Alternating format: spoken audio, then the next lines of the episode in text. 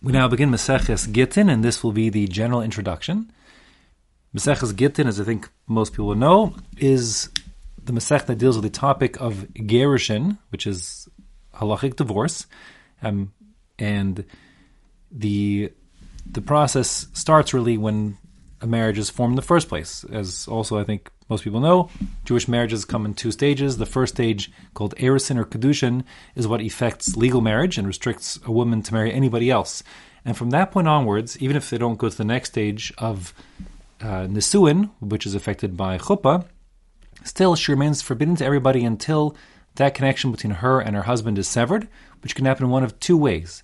Either the husband can die, or he can divorce her um, through a process called gerushin, using what we call a get. That's the name of the Maseches Gittin. So the difference is if the husband would die and that alone, um, she would be free to go, but the difference is twofold. First of all, a woman who is separated from her husband through a death um, becomes an almana who is permitted to marry a Cohen, whereas a woman who's divorced by means of a get is called a grusha, and she's forbidden to marry a Cohen. Note that uh, an almana can't marry a Cohen gadol, however. The second difference is the mitzvah of yibum, which we learned about before, um, kicks in only when a man dies without any living offspring and he has a wife. At that point, if he died, so she has the gets entangled in the process of of yibum. She has a zika connection to her brother-in-law. Whereas if she's divorced, so then there's no applicability to the halachas of, yibum to her. Even if after she's divorced, her ex-husband would die without children, it wouldn't matter. She wouldn't fall to yibum. She's free to marry whoever she wants. Now, the whole, whole topic of gerushin, uh, halachic divorce, really boils down to two psukim in the Torah. They're in Parshas Kitetse. It's uh, chapter 24 of Devarim, and it says, Ki yikach ish isha uvala. When a man takes a woman to be his wife, yikach, that's already the talk of uh, like Erison, uvala, and he marries her and lives with her, but that's not essential in truth for Gittin, as I said before. That has to do with what goes on later on in the Parsha, this, this section of the Torah. V'haya imlo simsa chen be'enav, and it will be that if she doesn't find favor in his eyes, ki matzava ervas davar, because he found in her some immoral thing, unseemly thing, then v'chasav la sefer krisus, he will write for her a sefer, a bill of krisus of severance. That's going to be the get. V'nasan biyada, he placed it in her hand. V'shilcha mebeso, and he sends her from his house. V'yatza mebeso, she leaves his house. V'halcha, and she goes v'hais leishacher, and she becomes um, to be married to another man. The parsha continues on, but the halachas with respect of of gerish and of gittin really only come from those two psukim.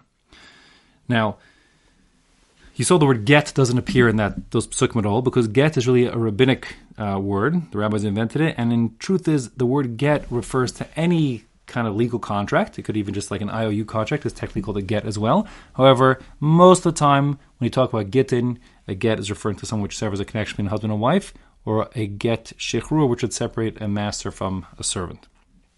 The Gra, I think, is quite famous. The Vilna Gaon points out that um, the letters Gimel and Tet, that spell get, don't appear anywhere side by side, anywhere in the whole of the Chumash, even if it's not even like the last of one word is the Gimel and the first letter of the next word is um, the Tet and so on. They don't appear back to back, and therefore the Gra points out that's an important, uh, I should say, uh, appropriate word to choose for the vehicle which severs the connection between husband and wife.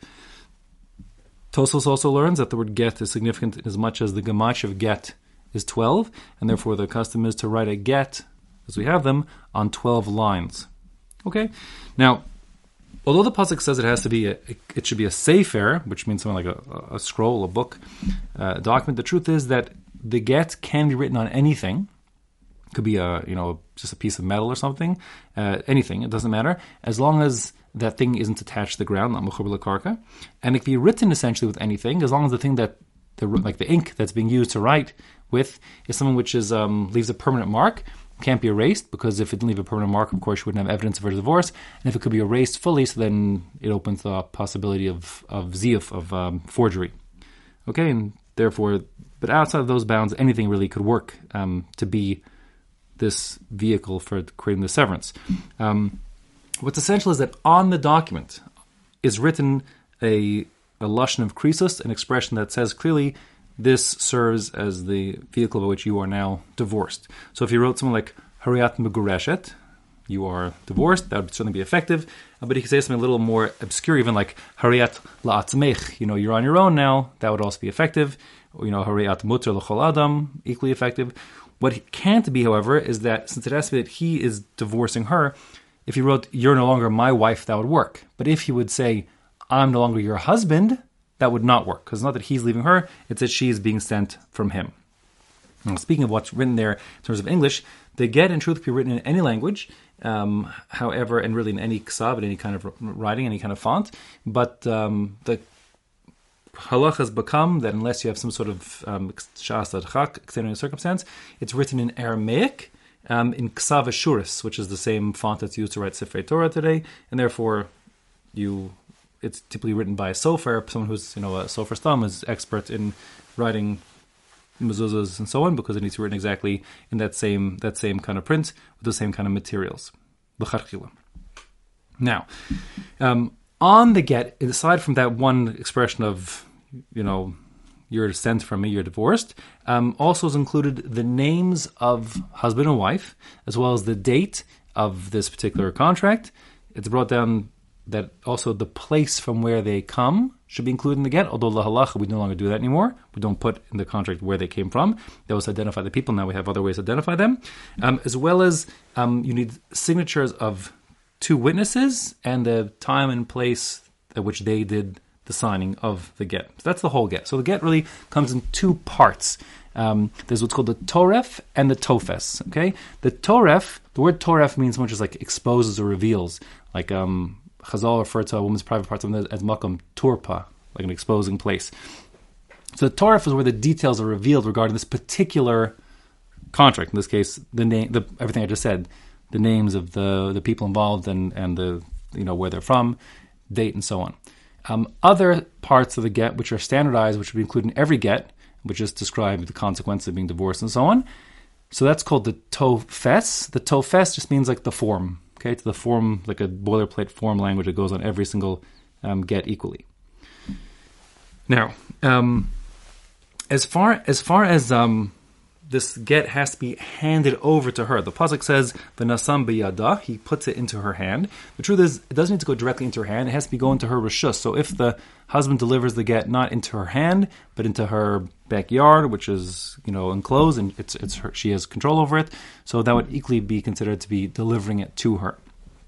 More than that, we have a klal that applies throughout Kol Kula that shlucho shel adam kamoso, a person's agent is an extension of himself and therefore, if the husband uses a shaliach, an agent, to send his um, to deliver his get, that's called an those are called that's called a shaliach laholacha, an agent for delivering the get.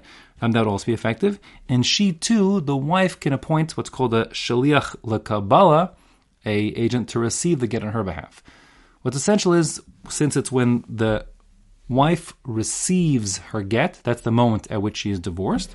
So therefore, if the husband uses an aid for holacha, excuse me, a shaliach for holacha, so then it's when the shaliach laholacha delivers it into her hands. If she uses an shaliach for kabbalah, so then it's when the shaliach kabbalah receives it. And if they're both using shaliachim, so it'd be when the shaliach laholacha that he sent delivers it into the hand of the shaliach kabbalah that she sent. At that point, she'd be divorced.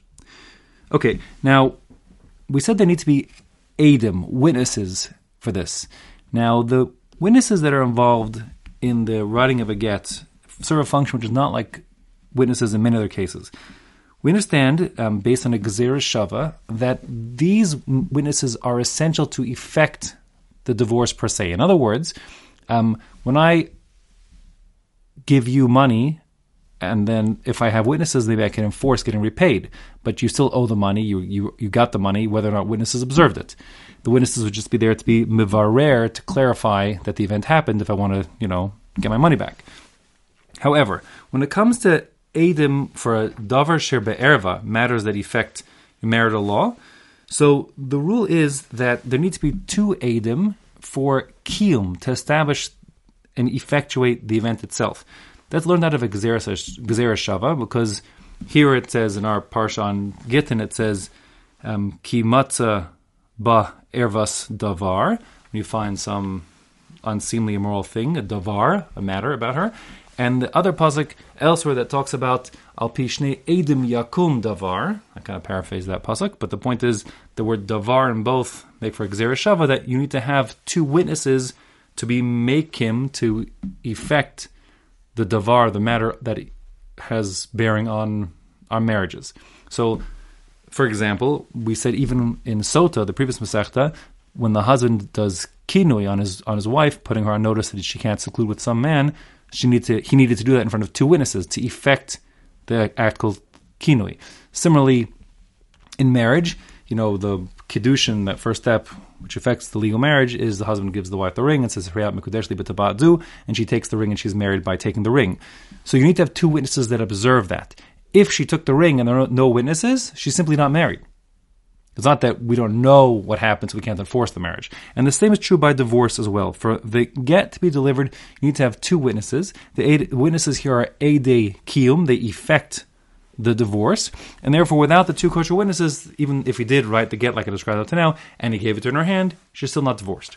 Now, there's a very fundamental machlokus that crops up all over the Masechta regarding exactly what these witnesses are witnessing, what their what their role is. So, according to Meir, the witnesses here are called Ede. Uh, his rule is Ede Chasima Karsi. The what effects Kores, what effects the uh, the severance of this contract of this bill, this get, is the signatures of the witnesses. And therefore, we need to have two witnesses signing on the contract, and their signatures are what effectuate the contract, um, and therefore make the divorce um, able to be done with this get. It's actually machlokas in the Rishonim if you need separate witnesses at all to even deliver the get. According to um, Rabbeinu Tam, yes, you need to have witnesses in addition to observe him handing this signed get over to her. But according to Rif, you don't. As long as the Adam, according to Meir, if the Adam signed on the get and then he delivers it to her without witnesses, she's still divorced, according to Rif.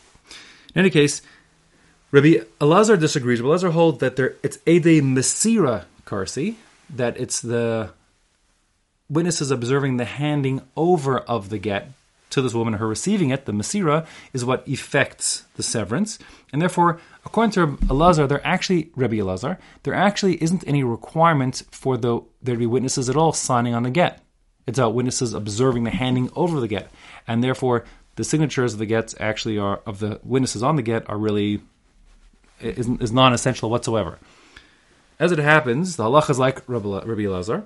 Um, we do, however, always sign to witnesses onto a get, and the reason is because what Chazal referred to as tikkun olam, meaning um, just a pragmatic, a practical consideration, which is if a woman uh, is holding a get that she got from her husband, and now the witnesses which observed the handing over of the get have meanwhile disappeared, they died, they moved on to Timbuktu. So how will she prove in court she's divorced? So at least if she has a get that has signatures from kosher witnesses, even if the witnesses are no longer here, at least she can um, establish a halachic presumption, a chazaka, that there's there's an umdana here, there's a basis to believe that she really is divorced because she has a get that's signed by witnesses in hand. Um, without those signatures, um, if she had no witnesses present, she couldn't prove that she was divorced in the first place. Okay, the halacha like like I said, so these are really really ede mesira or karasi, and it's about the watching the handing over of the get. Um, but that therefore makes for a major nafkamina, a major difference in the two, and that is in the issue of lishma. Okay, there's a requirement separate that because it says that he has to be the one who writes the kasa of law, he has to write it. It has to be that it's written law for her and not for somebody else. So the requirement is that this get has to be a get that was created specifically to divorce this specific woman. In other words, hypothetically, if a person had two wives, both named Sarah, and he was planning on divorcing the older one, and he wrote a get that says here I am, Avram, and I'm divorcing my wife Sarah. But then, you know, he changed his mind and said, I'd rather get rid of the younger one, and he gives it to her. She would not be divorced because the get wasn't written lishma. The get wasn't written for the sake of divorcing this particular woman, this particular Sarah. Okay? So, according to Rabbi Elazar and the halacha, the witness's role are to watch the Messiah, the handing over, and the lishmanis, the requirement for it to be done for its own sake, and for the divorcing of this particular woman, um, that has to be with the writing of the the get, as I described. However, according to Meir, since the essential writing of the get is the signatures of the witnesses, it's those signatures that have been lishma. And the truth is, according to Meir, if you had a get that was sort of taken off the shelf, that was created in a, in a you know a sophros class where they were you know writing in a get and leaving blanks open, you know to be filled in later on or something, that would be according to Meir acceptable as a get because as long as the witnesses signed the shema, even if the get wasn't drafted the shema, that would be acceptable. Okay, now an essential component of the get to be halachically binding is it has to be an expression of the the volition, the will, the ratzon of the baal of the husband. Um, so he has to choose and want and opt to be divorcing his wife. On the flip side, uh, we don't need her ratzon at all. We don't need her to be agreeable whatsoever. So that means that a husband, midorais, is able to divorce his wife baal karcha, against her will. If he wants to divorce her, that is, he's authorized to do so, and we don't need her consent for it to make it effective. Now, um, there is a famous question. Um, sometimes they the Beis Din will paskin that a person has to give his wife a get. Let's say when he's not living up to the obligations of his ksuba and so on, the Beis Din says you have to divorce your wife. If, but let's say he says I don't want to, so we're stuck. So din is essentially that we force him to by essentially beating him up, twist him, pull his arm behind, you know, twists his arm behind his back or something, whatever it is, until he says yes, yes, rotza ani, yes, I want to give it. At that point, you say fine, and then he authorizes a shaliach to write the get, and it's delivered, and she's divorced. So the question is, well, wait a second. He really only said he wants to because under duress, because his arm was twisted, you know, behind his back, and he was screaming in pain. So how could that be not al karcho against his will? So the Rambam famously says, the very famous Rambam in Hilchos Gerushin in the second parak, Chaf 20, 220, um, the Ram says that really every Jew wants to do the right thing. And if the Bezin said he should give a get, he wants to give a get. It's just that the Yitzhar has the better of him, and when we beat him up, we're just beating up the Yetzer Hara to weaken it so he'll loosen its grip on the man so we can say, Rotzani, like I really want to do what, I, what I'm supposed to do. And based on that, we say it's binding. And that is taken the halacha quite seriously, okay? So, um, but importantly, in a situation where, this is super important in, nowadays, in a situation where a bezin hasn't poskened that a man has to, like halachically required to divorce his wife, so then any kfia, any forcing of him to give a get, actually makes the get invalid. This is very important and makes things very complicated because there are rules, say, for example, in, in um, in Israel for sure, as well as in America, where a husband who's a recalcitrant husband who's refo- refusing to let divorce his wife, so she's kind of trapped, right? She can't remarry. Um, they kind of put him in jail or whatever, impose other kinds of penalties on him. So if he says, "Listen, I don't go to jail," and he and he uh, because he doesn't like jail, he agrees to give the get. That very well could be considered to be kfia, forcing him. It's bal karcho against his will, and therefore the get is not actually a kosher get, invalid. And the wife, if she remarries and has children, those children be mamzerim. So it's very complicated. Okay, now Rabbeinu Gershom, who was known as Maor Hagola, the light of the exile, um, who was he was Rashi's Rebbe's Rebbe essentially. He lived roughly in the year 1000, the common era, in the city of Mainz in Germany. So he made several important innovations. Um, one of them, he made a cherem against anybody who divorces his wife against her will. So since that time, since the time of Rabbeinu Gershom, at least Ashkenazi Jewry are not permitted to divorce their wives Bal Karcham against their will. Um, they have to be agreeable to it, and therefore, certainly in Ashkenazi circles, and really it's pretty much universal now, um, divorces are always essentially negotiated settlements because the wife doesn't have to accept the get until she gets terms that she's agree, she agrees upon. Um, that's not to be confused with something else. Rabbi Gershom made other enactments as well. One of them is he forbade a man, another cherem, to marry more than one wife. Okay, and that was binding on Ashkenazi Jewry. Um, so that's the custom of marrying more than one wife ended at that point, if it to extent it never existed before. You'll note I've paid attention. As far as I know, there's nowhere in Shas that I remember ever seeing and I kept my eyes open now for quite a while, that has a story about an Amora or a Tana who had two wives, um, except in some weird, like for some really weird halachic necessity. But in terms of maintaining two wives, you do not see you do not see this as being um, something that's normative in, in, Jewish life. But in any case, Rabbeinu Gershom forbade it. That topic of the Gershom to not marry them more than one wife, and and um, this issue about the Heter Me'ah Rabbanim and stuff, that has nothing to do with Gershon, our topic directly. Okay, it's not not the top point here. Um, but Rabbeinu Gershom's chayrim against divorcing wife against her will certainly does have, have relevance halacha l'maisa. Now, um, as far as the get being given, the get has to be a sefer krisos, which means it has to be definitive in its severance between his and her relationship. So he can't make conditions where he says, um, "You're divorced on condition that you never drink wine again or go to Timbuktu ever again," or something like that. That doesn't work because since his imposition of that rule sits on her forever, he's still got his like fingers in her life. He's not totally nichras. He's not totally severed from her. So that's not acceptable. And that such a condition would not be effective. But other conditions, um, which the person says, listen, you won't be divorced till next Tuesday, or you're not divorced till you go to Timbuktu, and when she gets to Timbuktu, so then that get is effective, but she won't be divorced until Tuesday or until she goes to Timbuktu. So he can't force her to live in Timbuktu forever, but he can say the get won't be effective until she goes to Timbuktu, um, you know, I'll call it one time. Okay, that's a separate rule about the Tanaim that are conditions that can be put on a, on a get. Um, now, finally, just for a moment, in terms of the hashkafa of giving a get. So we'll see at the end of the Masech, there are numerous shitas exactly, you know, when it's appropriate to give a wife a get. So, lahalacha, let me summarize like this.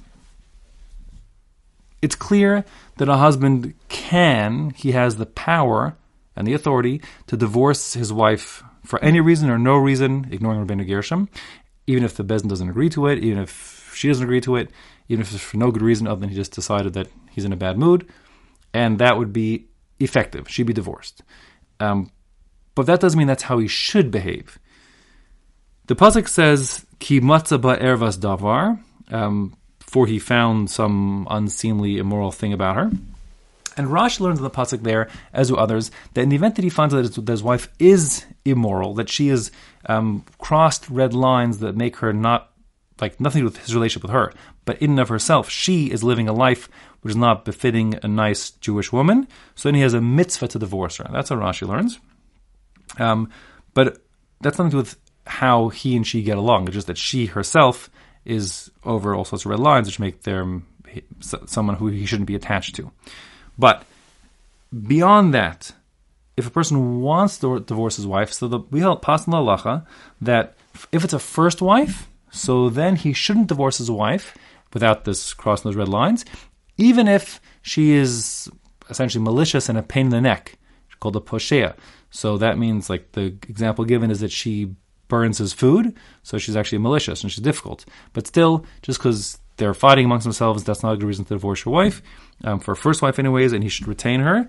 And um, the Chazal quote a pasuk from Micha, essentially saying that the even the mizbeach, the altar, sheds a tear over a first marriage getting dissolved, and that's very sad. And therefore, a person should do his utmost in a first marriage to not um, opt for divorce, even if the wife is difficult to deal with, and even if poshesh is malicious in how she behaves to him, um, but not crossing those halachic red lines. As far as the second wife goes, so then um, it's more relaxed, meaning that if she is a poshea and if she's like you know burning his food or something on purpose, so then she doesn't care to be a good wife, and therefore he is within his rights. I mean, hashkafically, he's allowed to divorce her. That second marriage. At all events, even though he could divorce her for any reason or no reason, even a second wife, it's simply not appropriate. It's not the right thing to do to divorce his wife, not for a good reason, meaning, like, let's say, for example, he just had enough of her, or he found somebody he likes more than her. Um, to divorce a woman because he want to marry someone else for that reason uh, is absolutely the wrong thing to do, um, even if you're talking about a second wife and so on. Um, rather, a person is as the Rama paskens, a person is supposed to ohev his ishto kagufo, to love his wife like himself, and to be machabda yoser magufo, and to honor her um, more than he honors himself. And that's the recipe for happy marriage. And Be'ez Hashem, although we're learning Maseches uh, Gittin now, we uh, will have no need to know how to implement it lamaisa.